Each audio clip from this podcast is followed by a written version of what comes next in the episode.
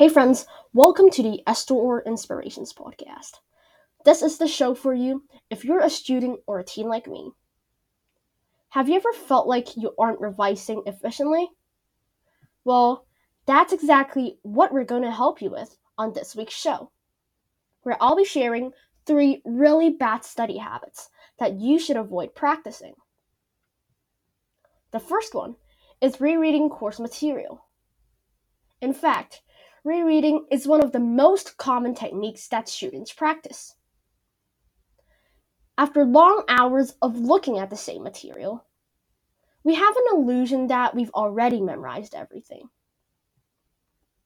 The reason why we opt for rereading instead of actually practicing active recall is because rereading is comfortable and requires little brain power. Every paragraph on our textbook evokes a feeling of familiarity. And our brain tells us, oh, that's something I've learned before. However, being able to recognize something isn't the same as being able to recall it.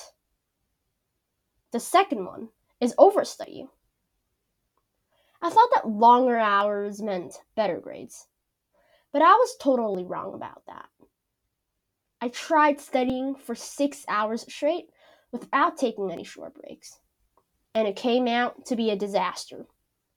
I was both physically and mentally exhausted, making it difficult for me to retain information that I've learned.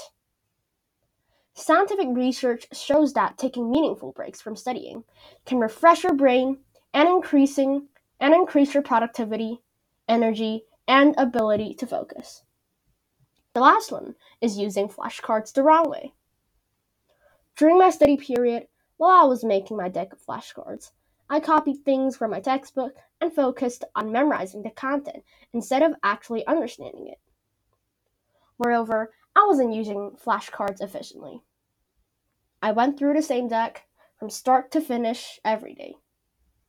And it was so time consuming, and it was just a waste of time. I guess this is all for this week. Thanks for listening if you want to know more about me, you may follow Esther underscore or YT, Esther underscore or YT on Instagram, or subscribe to my YouTube channel. And most importantly, don't forget to subscribe to my podcast and share to your friends. Again, thanks for listening and have a great day. Bye bye.